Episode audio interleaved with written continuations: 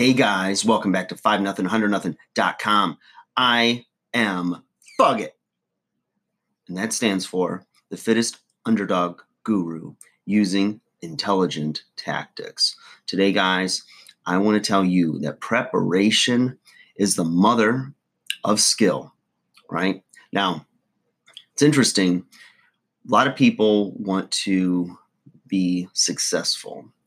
They want to you know, get in there, make their money, get the promotion, be the star on their team, what have you, right?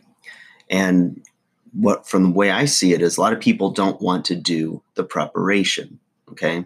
So if you want to have the six pack abs for, you know, the vacation or, you know, whatever it is, right, for you, if you're not doing those things day in and day out, okay, almost like till you're so sick of it or until it is just like a complete habit and it's just what you do every single day, right? Or you do it on a schedule. So it might be several times a day.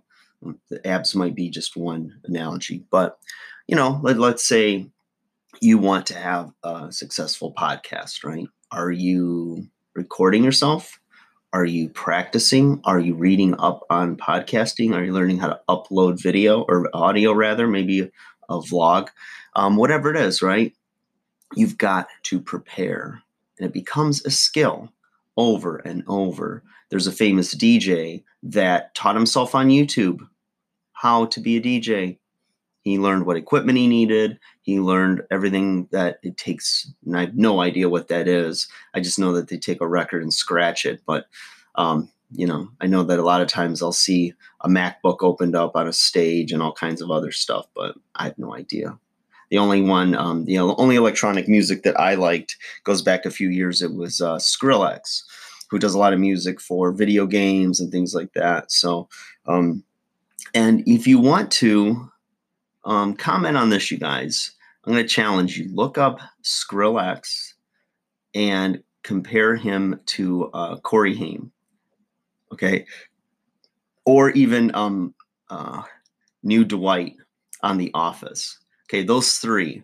And uh, I think they could all be the same person, or perhaps triplets. Could be. All right.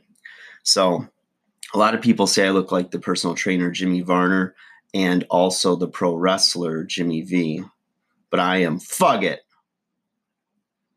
One in the same. You never see all of us in the same place, except when I go to my shrink. Think about that one.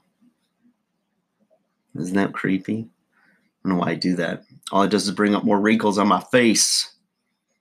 All right, guys like, share, subscribe. And I hope you enjoyed that tidbit. It's one to grow on. And we could use it. We're undersized.